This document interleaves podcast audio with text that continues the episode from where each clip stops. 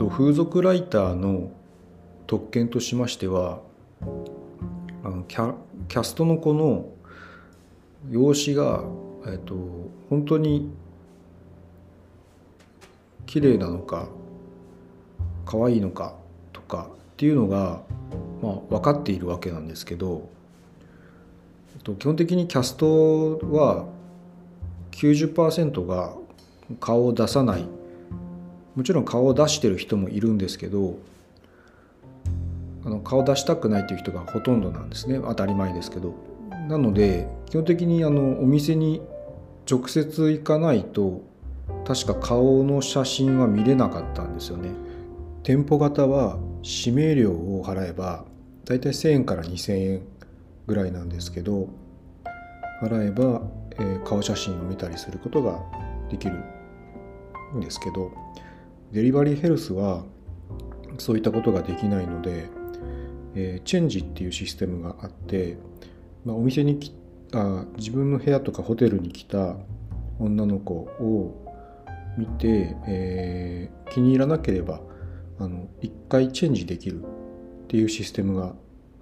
あります。だからそのお店に行って会うまではどんな顔の人なのかわからない。んですよね。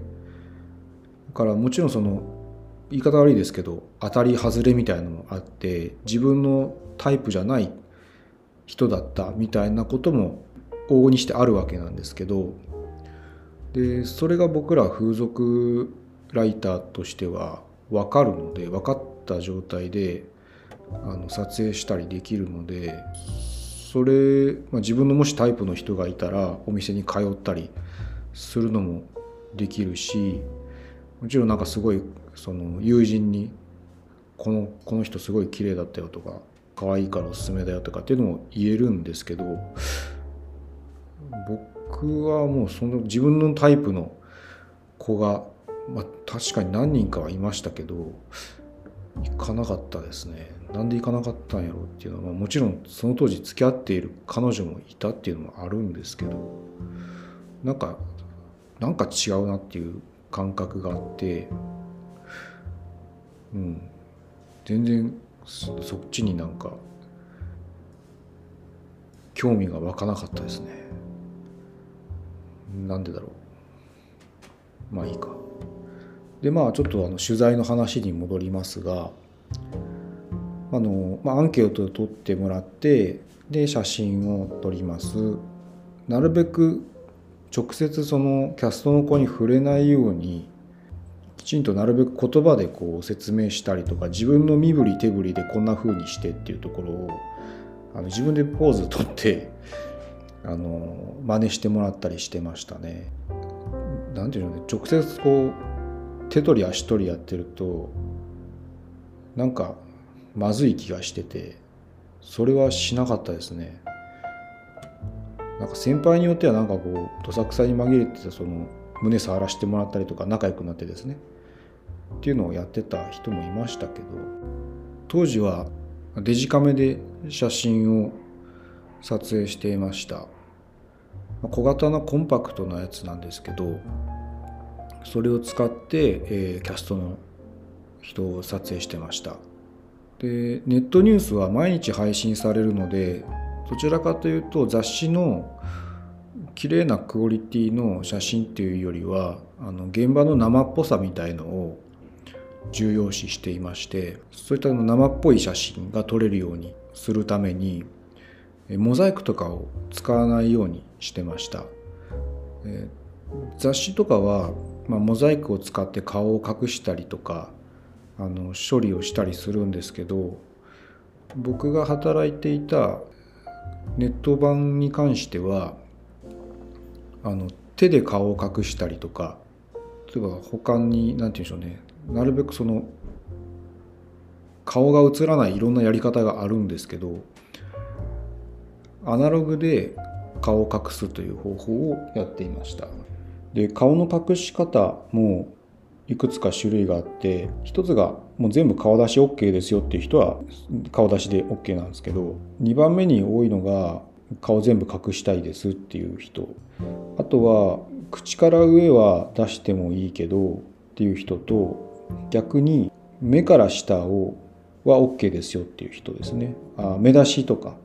言ってたりとか口出しって言ってましたね。顔口方としてはやっぱり手を使ってマスク状にこう口を隠して目を出したりとか目を隠したりするんですけどそうするとやっぱりそのポーズの制限っていうのがポーズのバリエーションっていうのがやっぱり限られてきてしまうんですね。あの支持体となる腕がなくなるのでどうしてもその体を支えるためのポーズっていうのが取りにくくなるんですけどなんとか工夫しながらあのやっていってましたね。まあ、ポーズによってはあの顔を隠す時にその顔を隠しながらなおかつこう胸をこうギュッと挟んで谷間を出してっていうことができる、まあ、お得なポーズみたいなのもあったんですけど、まあ、そういったことをすごくこう試行錯誤しながらですねあの日々どうしたらこう色気のある写真が撮れるのかっていうのを、まあ、やってましたね。ただまあ人間なんでそんなにたくさん型はないんですよ。同じ人体なんで。なので言っても34パターンですかね。ポーズとしては。まあそれをまあみんな自分のその得意なポーズっていうのがあるんですけど風俗ライターおのおのにですね。それをまあ自分の中で持っておいて、まあ、撮影に挑むと。いうようなことをしてましたね。うん、胸元強調なのかお尻強調なのか。あと基本的に撮影の時はみんなキャストの人には下着になってもらって、えー、撮影をさせてもらってますね。結構やっぱティーバッグが分かりやすくこうセクシーさを出せるので良かったですね。胸を出してもいいっていう人も中にはいてですね胸を出していいっていう人は例えばその基本的に乳首は出すのは NG だったんですねネットニュースは。まあ、それはその社内の社での規則だったんですけど、まあ、その方が逆にセクシーだったりするんですけどね。あのまあ、胸元乳首を隠しながら撮影するっていうのも、まあ、結構これはこれで何て言うんでしょうねチラリズム的なのを刺激するのでうん、これもセクシーさという点では出しやすかったですね。全裸っていう人も全裸 OK っていう人もいるんですけど僕は全裸の人は取ったことがないですね。取れなかったですね。パンツの方はなんかなんか NG だったんですよね。その全部脱ぐのは。確か NG だったんで取ってないんですよ。なんでか知らないですけど。下着取っていいのは胸も胸までですね。そうなんですよね。要はエロい写真とあの下品な写真っていうのは違う意があるんですよね。エロい写真はその先ほど伝えた S 字ラインとかが綺麗にこう女性としての美しさが強調されてたりとかっていうのがあのエロい写真なんですけど下品な写真っていうのは何て言うんでしょうそういったその女性の曲線美とかを出すのではなくなんかそのダイレクトに女性器の周りとかをこう写すとかなんかそこだけこう強調したような写真とかっていうのは下品な写真だなって思ってて、うん、そこはなんかその別のジャンルになるので一線引いてましたね。それはでもその会社の中でもその下品な写真とそうじゃない写真っていうのがやはり明確に分かれてましたね。うん、でそして写真を撮り取材が終わっえ写真を撮り終えてアンケートも取り終わって、えお店の人に、えー、ご挨拶をしてまあ、社に戻るんですけどで社に戻って写真を取り込んでパソコンにですね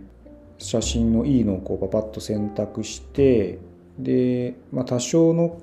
あの大きなその体型を変えたりとかしないんですけどあの肌をきれいに見せるように明るさを持ち上げたりとかっていう処理をして画像を整えてでなおかつ同時並行でアンケートをもとにそのキャストの子がその、まあ、指名とかが取れるような記事を書くんですけど、まあ、文章に関してはもう本当にタイトルとのメイン文章っていうの2つ分かれてまして、まあ、タイトルで例えば一番あの引きがあったのはやっぱり胸の大きさが何カップですよとかっていうのが一番やっぱり分かりやすくてあの数字が取れるあのキャッチなんですけど、まあ、逆にその胸がチャームポイントにならない人とかは例えばそのそれ以外のチャームポイント、まあ、例えばすごい芸能人でいうと誰々にとかですねあんまりこれはやらないようには結構最終手段なんですけど結構その時は何て言うんでしょう小柄な人が結構人気だったりしたんですよね多分あのモーニング娘。とかが流行ってた余波があって結構小柄な人とかも人気があったんで、まあ、そういったキャストの場合はロリ系なんちゃらみたいなキャッチを書くとアクセス数が上がったりとかっていうのがありましたね。で、まあ、本当に文章とかも基本的に、まあ、ある程度型が決まっててどちらかというとやっぱり写真がメインで文章とか読む人ほとんどいなかったんじゃないかなっていう気はするんですけど、あ、あのなるべく心を込めて書くようにはしていましたそのキャストの人の良さとか、まあ、性格の良さとかも含めてですねあの書くようにしてました。難しいんですけどね。本当に何て言うんでしょうね売りとかがない人もいてその人はそういう人は、まあ、なんとかいいところを探し出して文章にしてましたね。でまあそういうのを365日まあ、1日毎日毎日そのネットニュースで配信していっているわけでまあ、土日分はその平日にストックしていくんですけどで、まあ、単純に計算するとですね私あの2年半ぐらいそこに勤めていたので、まあ、単純に計算すると約900人ぐらいのキャストの人を取材してるはずなんですよ。で結構まあすごい人数の人と会ってるなと思うんですけどやっぱりそれでも何て言うんでしょうねやっぱお互い上辺のしかもまあ1回15分ぐらいのコミュニケーションしか取ってないし、まあ、いろんな人がいるなと思いましたけどいまだに女心ってわからないですね。うん、900人に会っていながらいまだに女心っていうのは謎です。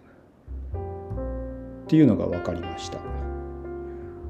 でキャストの中には時々すごいその顔出し OK な人ですごくスターのように扱われる人もまれにですけど出てくるんですね。もうすごい顔も出してて写真もバンバンその雑誌に出ててでまあ人気もあってっていう人がたまにいますね。いましたね。中洲ではえっ、ー、とラムちゃんだったかな？っていう人が当時結構有名だったんですけど、うん、結構その派手なキャストだったんですけどその人はもうこれでもかこれでもかっていうぐらい出てましたね。そしてまあその業界においても長いこと勤めてて今どうなんでしょうね。ちょっと今わからないんですけどもちろんもう今言っても多分40代後半とかになるでしょうから多分もうその業界にはいないかもしれないんですけど風俗業って意外と息長く続けられるような流れもあるありまして例えば20代で制服系の風俗に働きながらで20代半ばになったら例えば、まあ、別のその普通の素人系とか大学生女子大生系の風俗店があるんですけどそういったところに移動したりしてでもうちょっと30代とかになってくるとなんか地女系のお姉さんみたいなお店があるんですけどそこに移動したりとか。で40代とか50代になりつつなっていくともう本当にその人妻系だったりとかあの熟女系と呼ばれるあの風俗店があるんですけどそこに移動したりとかですね。だから結構まあ意外と40代20代から40代まではあの働けるような流れがありますね。でやっぱりその女性も男性も年を得るにつれて体型とか変わっていくんですけど例えばそのむちゃくちゃ太太っちゃったりした場合はあのぽっちゃり系といってぱりちょっとふくよかな女性ふくよかな女性専門のお店みたいのもあるんですけどそこに移動したりとかですね結構あのスケベ大国日本としてはいろんなニーズがあるのでなんかこう結構意外とですね息長くですね生きていける流れがあるみたいですね。さすがにもう50過ぎちゃったりすると難しいのかもしれないですけどそうなるともうどちらかというとお店のマネージャーとかになる人がいるのかな。うん。あとはもう普通に辞めてっちゃったりとかですね。なんかでも最近はその風俗店に勤めたりっていうよりはなんか新宿の方ではどうも立ちんぼっていって個人で売春をしてる人が多いっていうのは最近聞きますね。これも結構そのコストで入れ上げてしまって、えー、その借金とかを返済するためにあの新宿であの売春をしたりとか個人でですねやってる人が今すごい増えてるそうですね。まあ、SNS とかが発達してやっぱりそのデリヘルとかのお店に登録するよりは、まあ、手っ取り早いですし、うんまあ、見入りもあるっていうところですかね。金額も自分で設定できますしお店にあのピンハネされることもないですしねっていうので今いろいろな風俗形態があるみたいですね。うん、でもやっぱ病気とか怖いですよね普通に。そうなると。あと知らない人とこうやっぱりそういう関係を持つっていうのは結構勇気がいるなって思うんですけど、なんかその辺はすごい逆の立場だったら自分だったらできるのかなって思うとできない気がしてて女性ってすごいよなって思ったりしますね。そうだから結構人間不信になりましたよね。この風俗ライターの仕事を始めて。まあ後々そうじゃないっていうのはまあ経験を経るにつれて分かっていくんですけどうん。割とやっぱりその女性の方が平然とやってるなっていうたくましいよなって思いました。で次がキャストのリクルートについてですね、えーやはりこれはお店にとってはキャストがどのくらいいい人材が揃っているかっていうのがやはり死活問題になってきますのでやはり随時募集をしたりしているわけなんですけれども、えー、その方法として、えー、大体2つぐらいあるんですけども1つが、えー、スカウトですね。ただしこれは、えっと、もう違法になってます。えっと、街角で、あの勧誘をして風俗店に紹介するっていうスカウト行為はもう違法になってるので、えー、できなくなってますただ私がこの風俗ライターとして働いていた時はまだ違法ではなかったのでスカウトマンがですね天神の、えー、交差点にですねいましてあの女の子にこうナンパっぽく声をかけてたんですけれどもよく見かけたんですけどももう本当に今最近は全然その姿すら見ないですね。はい、と僕がその取材を先として任されていた店舗にあの結構腕利きのスカウトマンの方がいらっしゃったんですけどもその人は本当に腕利きでその女の子を見るとこの子は風俗で働けるなっていうのが勘でわかるそうなんですね。ものすごいなんかこう嗅覚があるみたいでだいたいそうですねかなり高い確率であの女の子をスカウトしてえっ、とまあ結構長いこと働いてもらうみたいな形をとってましたね。からスカウトマン兼、えーと、風俗店の店長をやってましたねその方は。だからものすごく稼ぎも収入も良くかったみたいですね。まあ、ですけど今こういうご時世になってスカウトができないっていう状況になってるのでどうしてるのかなと思ってますね。なんか見た目もですね全然そのイケメンとかではなくて何て言うかな結構地味めな人だったんですけど性格も結構真面目な人でしたね。ちょっと何考えてるかわからない雰囲気はありましたけど、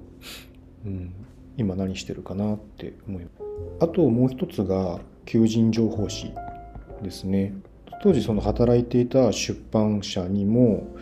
一応その女性専用の風俗店とかあとはキャバクラとか、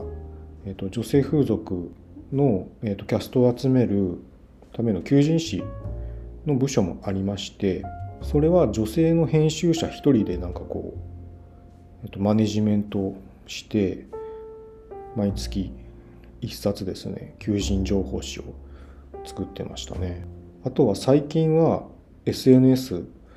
とかでもやってるみたいですね。どうも。あと結構街になんかこう外線車があの走ってますけどなんかああいうやっぱりスマホを使った求人みたいなっていうのが主流になっているようですね。まあ働くキャストの収入なんですけどなんか大体これも完全歩合制といいますか完全出来高制とのことですね。つまりお客さんが1日1人もつかない場合は収入がゼロという厳しい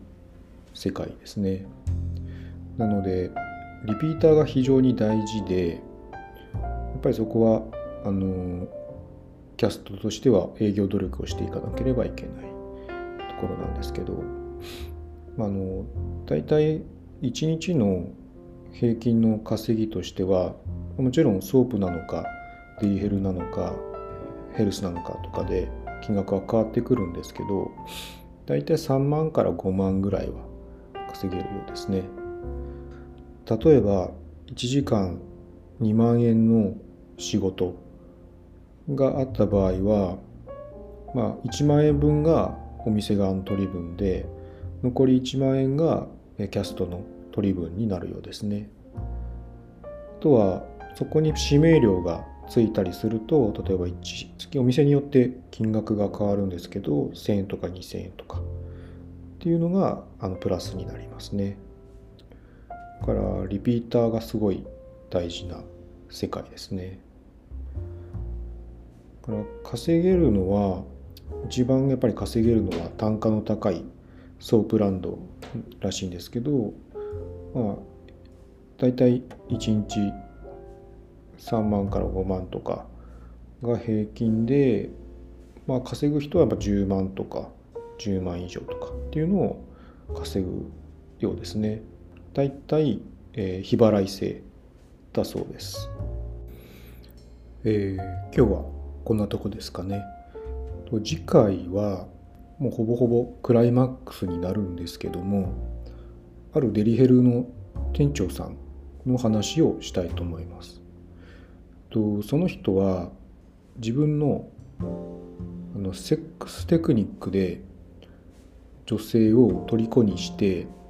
女性たちを働かせながらキャストとしてですねでなおかつ、まあ、そのほぼ一緒に生活するみたいなハーレム状態を作ってる人がいましてその人のちょっと話をしたいなと思ってます。かなり強烈なキャラクターだったので未だに忘れられないんですけどもうただものではなかったですね。エロ仙人と僕は心の中で読んでるんですけれどもそのエロ仙人のお話をしたいと、え、今回も聞いていただきありがとうございました。また次のエピソードで。